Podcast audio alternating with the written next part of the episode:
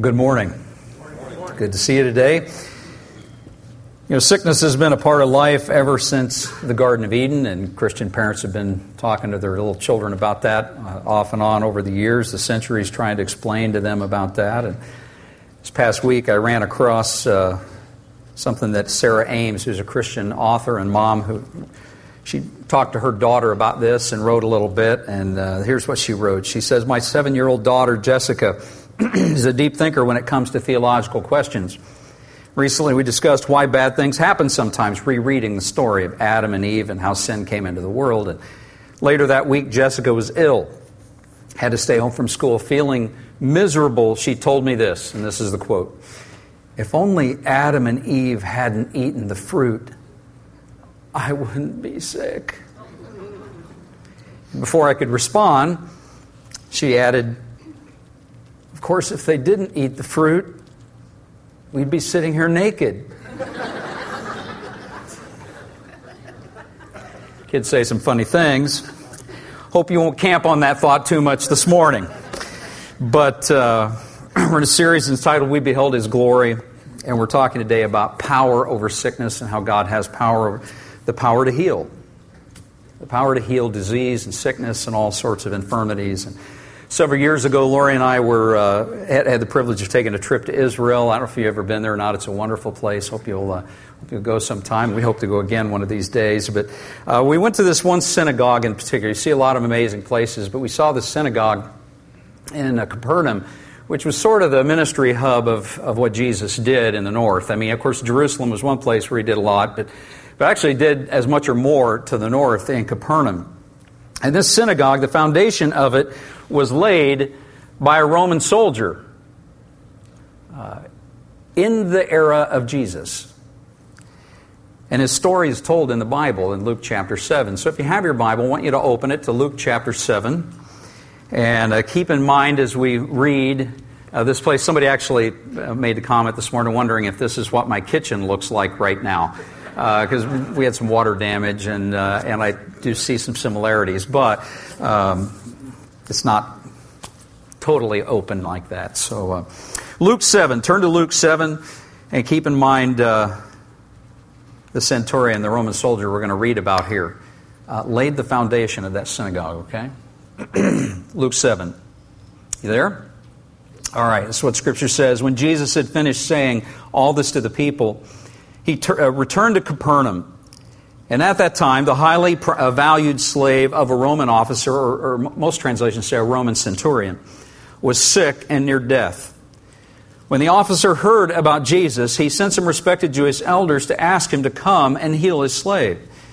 So they earnestly begged Jesus to help the man. If anyone deserves your help, he does, they said, for he loves the Jewish people. He even built a synagogue for us. So Jesus went with them. But just before they arrived at the house, the officer sent some friends to say, Lord, don't trouble yourself by coming to my home, for I'm not worthy of such an honor. I'm not even worthy to come and meet you. Just say the word from where you are, and my servant will be healed. I know this because I'm under the authority of my superior officers, and I have authority over, uh, over my soldiers. I only need to say, Go, and they go, or come, and they come. And if I say to my slaves, Do this, they do it. When Jesus heard this, he was amazed. And turning to the crowd that was following him, he said, I tell you, I haven't seen faith like this in all Israel. And when the officer's friends returned to his house, they found the slave completely healed. One of my uh, favorite passages of Scripture, really, this one is, for a lot of reasons. I, I'm, I'm amazed when I read it and see that Jesus was amazed at the faith of this man.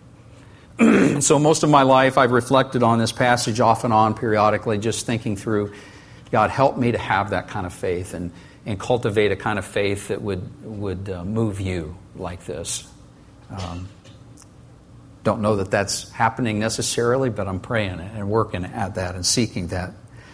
There's so many, so many directions you could go with this passage, but this morning, what I want us to think about is this. Every one of us in this room needs to be reminded. We need to remember who it is that we worship. We need to remember who it is that we follow, who we pray to. We need to remember the one who died for us, the one who chose us, the one who loves us. And today's text gives us a glimpse into who that person is. We know his name is Jesus, but the fact is, sometimes we get fuzzy and kind of forget his nature what characterizes his personality, his character. And what we see in this text is that Jesus has power over sickness, but we learn a whole lot more about Jesus than simply that. And for the next few minutes, what I want to do is I want to, want to reveal, I think, there are at least four insights into Jesus that are revealed here in the passage. And so we're going to talk about those four insights, just highlight them a little bit, and hope that along the way that you can apply them to your lives. You can just do a little internal assessment. Is this how I think of him? And if not, maybe bring your thinking a little more into alignment with, with who he really is. And uh, we're going to answer a, a, couple of key questions at the end, too, that, uh, that are really important related to the subject we're talking about. So, uh, first insight that I want to draw your attention to as you just look at Luke 7 is this. Uh, if we want to learn, get an insight into Jesus, we see this. He's open to persuasion. He can be persuaded to do something that he's not now doing. And I think that's important for us to understand that.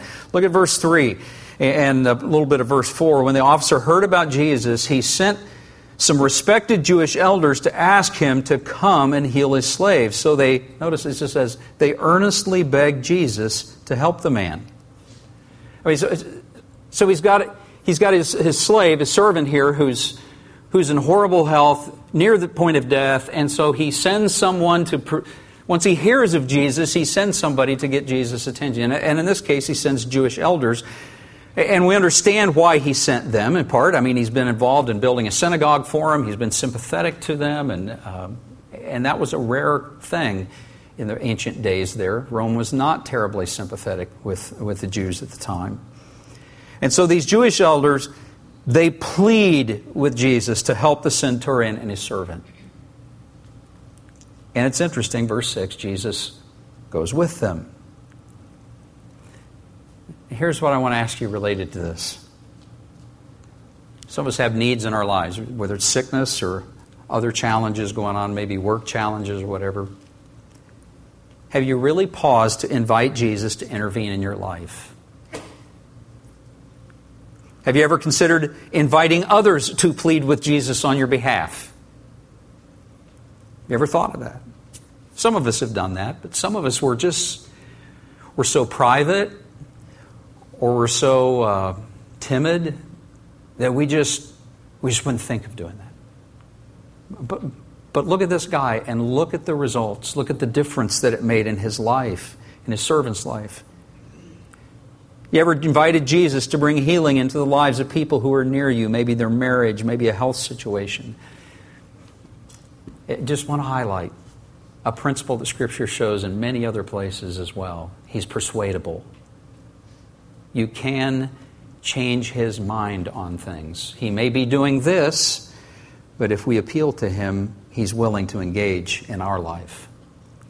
Second insight into Jesus it you know, shows up really clearly here in the text, and this is, this is important, I think, is that Jesus' healing is not dependent upon our perfection.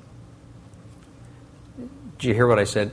Jesus engaging and bringing healing into our lives is not dependent upon your perfection or mine. In verse 2, what you see is a Roman officer. If you look at this, look at it. At that time, the highly valued slave of a Roman officer, Roman centurion, was sick and near death. Now let's just pause right there. What does that verse tell us? This centurion may have helped build a synagogue, but he was a slave owner. You see that in the text? That's a big deal. And if you know your Bible, you know that God's not particularly fond of slavery. But I want you to notice in the text that Jesus healed the slave in a way and went on to affirm the centurion's faith. How could he do that? I mean, this guy's a slave owner. How could he do that? Brings us to the third insight into Jesus. Jesus responds to sincere humility. Humility and repentance are kind of linked in a lot of ways in his mind. Do you notice the centurion's assessment of himself as we read the text? Look at verse, verse 6, middle of the verse. He says, Lord, don't trouble yourself by coming to my home, for I'm not worthy of such an honor. I'm not even worthy to come and meet you. I want you to think about this. He was being truthful in his self assessment here. He wasn't worthy. Jesus respected and responded to the kind of sincere humility that this man reflected. As a part of us that values justice, there's in all of us. I mean, this part of us that values justice, we look at what Jesus does, and we have trouble with Jesus affirming a Roman centurion who has a slave. But the part of every one of us who needs mercy, the part of every one of us who needs mercy, should be thankful that Jesus did exactly what he did. Why is that, you say? because if humility opened the door to mercy and a favorable response for this flawed centurion, the same will be true for you and me. There's a it, if Jesus didn't intervene in our lives because there's brokenness and screwed upness there, if he didn't intervene in anybody's life who was messed up, guess what? the world would be a miserable place. If he waited till we were perfect, there would be no interaction with God. He'd just wipe us off the planet. That's what he would do. He would not have gone to the cross. But it's interesting, Romans 5 says, while we were yet sinners, Christ died for us. And in this case, we see while we were yet sinners, He's healing, He's touching, He's intervening, He's helping.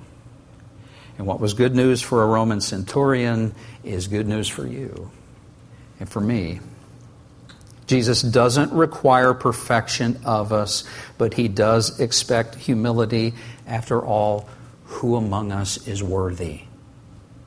Really?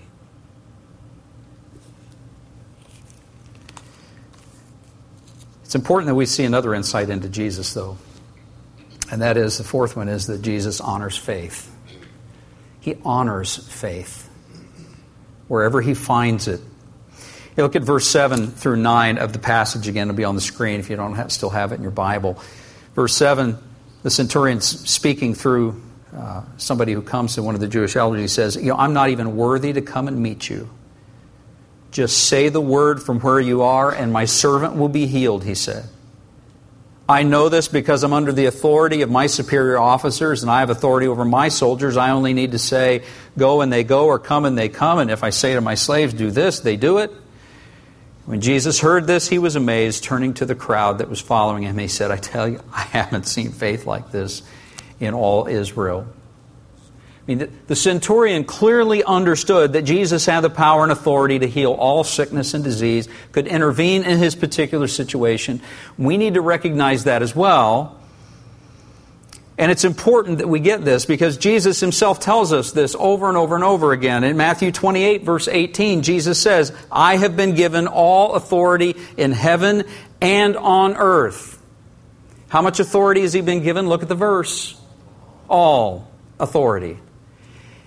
And look at the places in heaven and on earth. There is nothing else. He's got it all.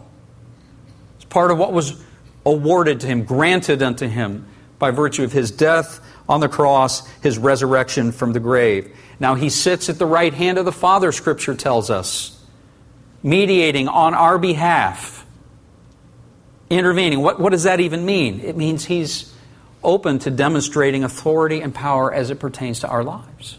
It's part of what that means. Hebrews 13 8 tells us something else is significant. Says Jesus Christ is the same when? Yesterday, today, and forever. Just read that verse out loud with me. Indulge me if you would. Hebrews 13 8. Jesus Christ is the same yesterday, today, and forever. What's the verse telling us? It's just saying that what he could do then, he can do now. That's what it means. Because he's, he's still Jesus. So if he could say the word then, what do you and I sometimes need him to do in our lives? Say the word. That's what we need. But we need to exercise humility and faith. And, and part of how we do that is by asking. By asking. The centurion demonstrated his humility and faith by asking and sending, in this case, people on his behalf. We need to ask. We might even have to plead. Jesus is still looking for humility and faith from us. I'm reminded of a woman that Jesus healed who'd suffered for uh, 12 years with constant bleeding. You can read about it in Luke 8 if you haven't read it in a while, but you read the biblical text, she spent all she had on doctors but found no cure. And if you had that sort of experience, you just feel like I, I feel like at least feel like I've spent everything. You know, it's just like you just the co-pays mount, the expenses, the things insurance doesn't cover, maybe you have no insurance, the costs just keep going. But in this woman's case in Luke 8, what we find is one touch of the hem of Jesus' garment brought her total and complete healing. So much so that it got Jesus' attention and everybody's attention around, and she was a different person after that. You know, with humble faith, all of these stories like this that we find in the New Testament are, are I mean, God is inviting us to seek Jesus' healing and guidance. God wants us to understand that He can say the word and a universe come into existence and a sickness or a disease evaporate.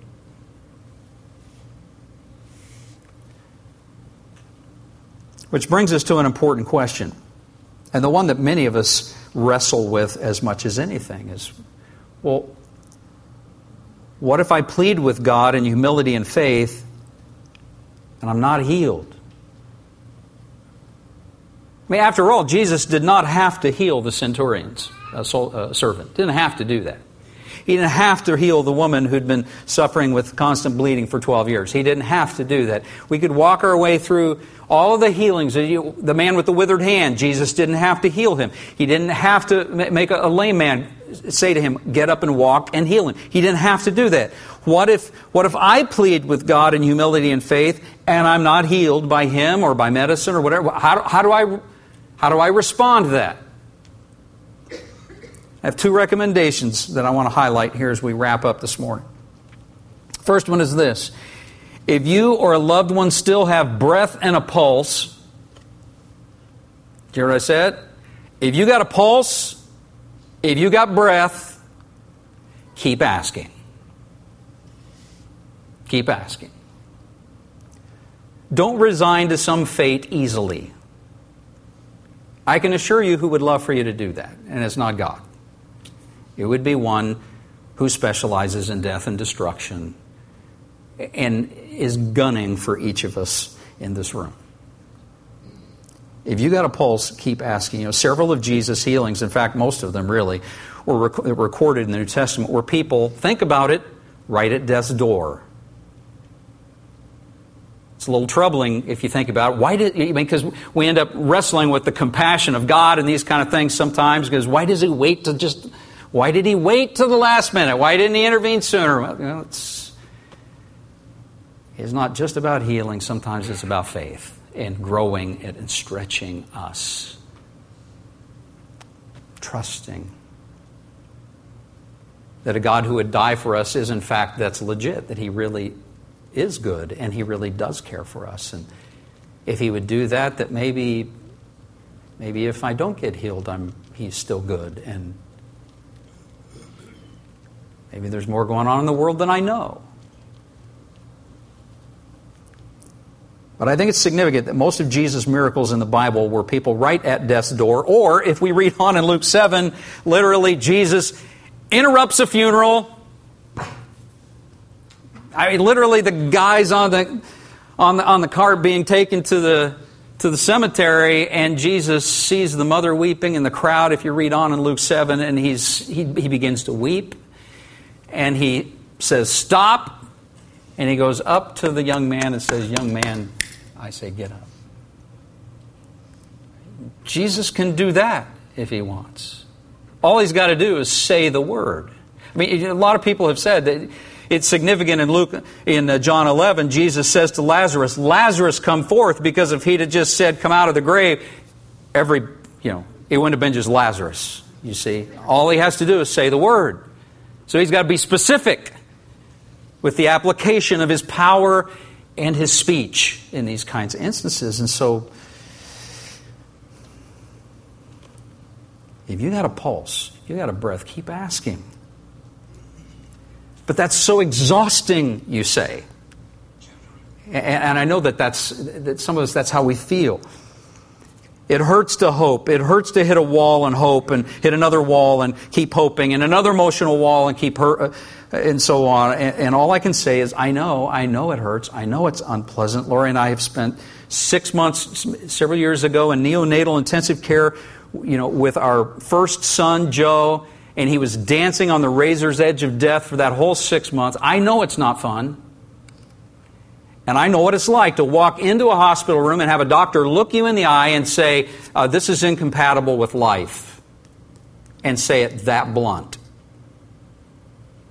And I also know what it's like to say, Yes, I recognize that. And, and that sure looks like where it's heading. But we're going to pray that our God, who can do anything He wants to do, all He's got to do is say the word. And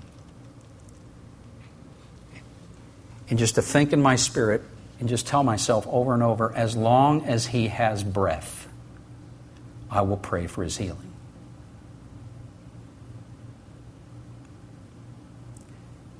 And Some of us in this room, some of us in the sound of my voice, that's what your prayer needs to be.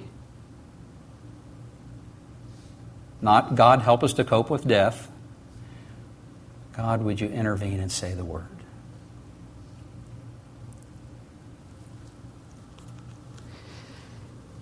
And we got to keep in the back of our mind that our pain doesn't mean God lacks compassion. It doesn't mean He lacks power. It just means we don't understand. We got to stay humble, keep asking.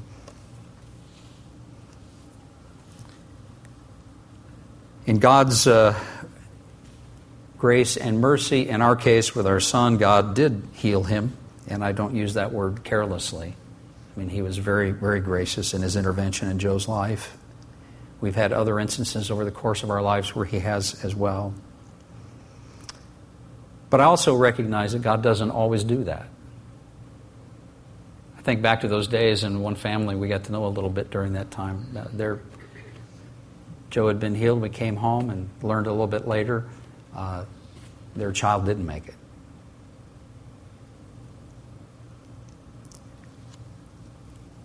And if for some unknown reason your or my humble prayers of faith go unanswered, here's the second recommendation. This, this, is how we have to think. This is biblical thinking, what I'm talking to you about this morning. Eh, the second recommendation is that you and I need to remember that there's more to life than what we now see and know. You may have a bucket list, but your bucket list is lame compared to what's coming.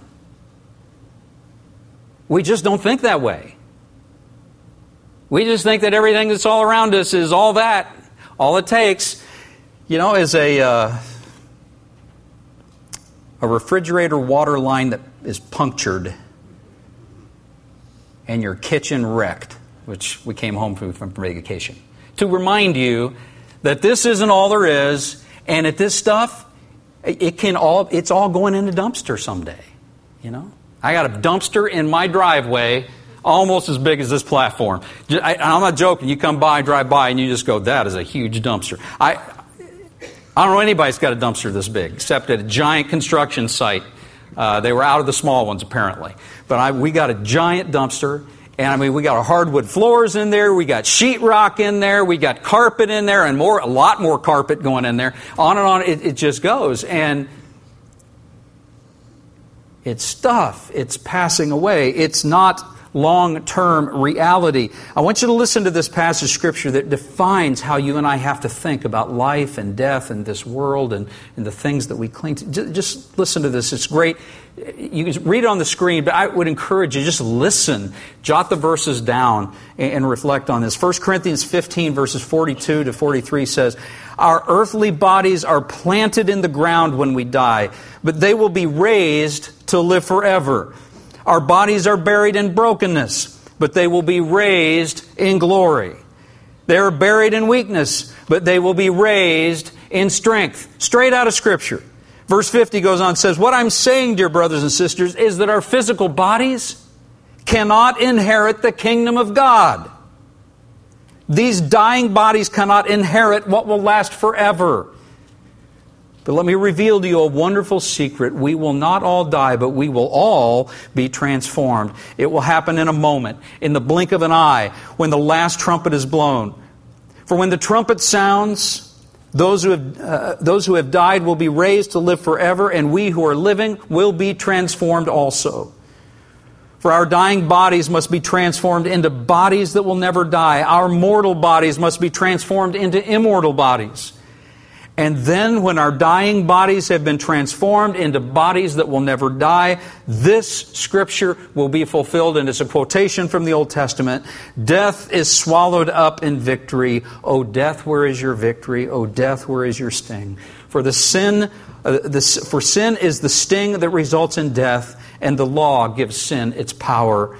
But thank God, He gives us victory over sin and death through our Lord Jesus Christ. So, my dear brothers and sisters, it concludes. I always think it's interesting. This passage concludes by saying, So, my dear brothers and sisters, be strong and immovable.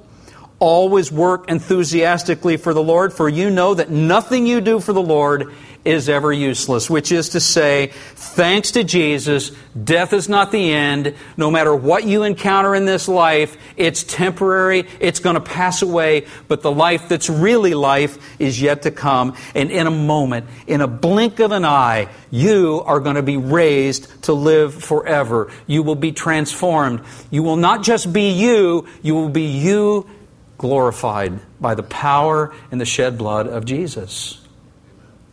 This is our inheritance, friends. And all this is going to happen when that final heavenly trump sounds. It will be at that point that Jesus will say the word and he'll leave out the name Lazarus. And sickness and death will be finally, permanently, eternally swallowed up in victory.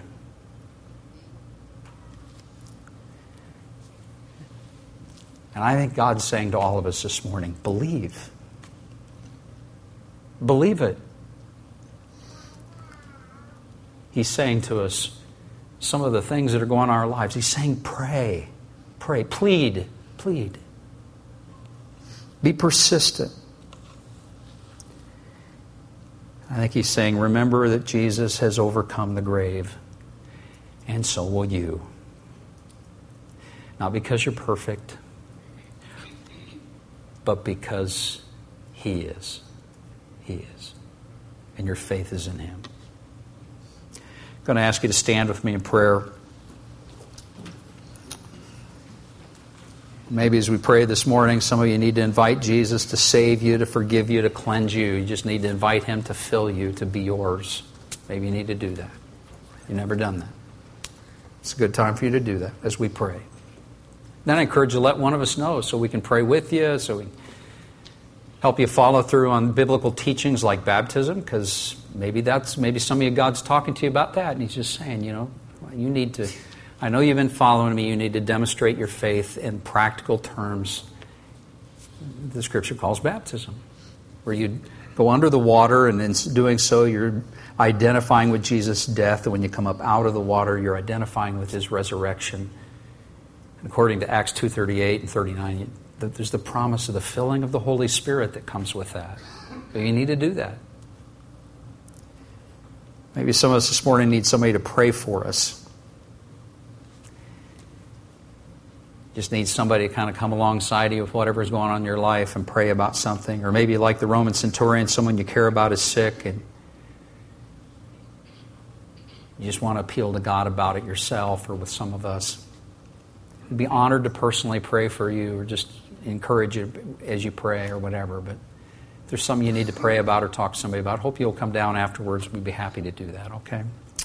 Let's bow our heads and pray, and then we'll be dismissed. Glad you made it this morning. Father in heaven, we thank you that you care about every single one of us in the sound of my voice. You care about us more than we understand. Why else would you suffer on a cross? Why else would you endure the insults, the abuse, the death? But because you are God and because you are without sin, Lord Jesus, the grave could not hold you.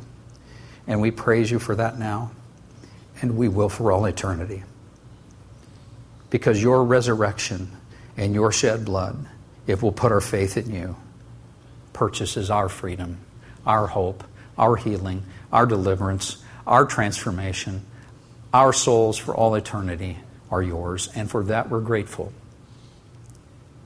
We just ask that you'd fill us, that you'd cleanse us, that you would make us your own, and fully redeem us, restore us to the kind of people you wanted us to be from the beginning in the garden, and then Adam and Eve, our forefathers, and we along the way have chosen sin. And, and we ask your forgiveness for that, but we ask for your healing, for your strength, your redemption. We thank you that, that your intervention in our lives is not dependent upon our perfection, our wholeness, but in fact, Your sacrifice purchases our redemption, our wholeness, despite our many shortcomings. We're so grateful.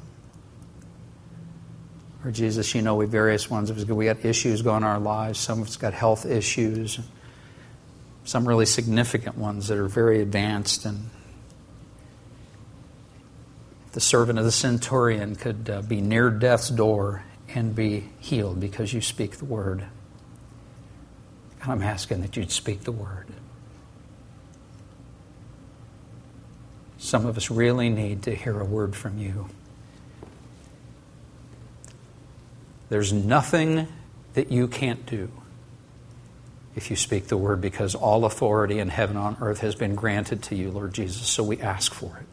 A little of that authority, a little of that power because of your great mercy and grace to be applied to our lives, our needs. So you know each need present. Would you bring healing? Would you bring restoration to marriages, to health, to families, to work situations, to dreams and visions for, for life? Would you restore us, God? And God, we just want to ask that you would also intervene in the lives of some of our dear friends and loved ones that are exhausting their resources in the pursuit of cures from doctors, which we all recognize you.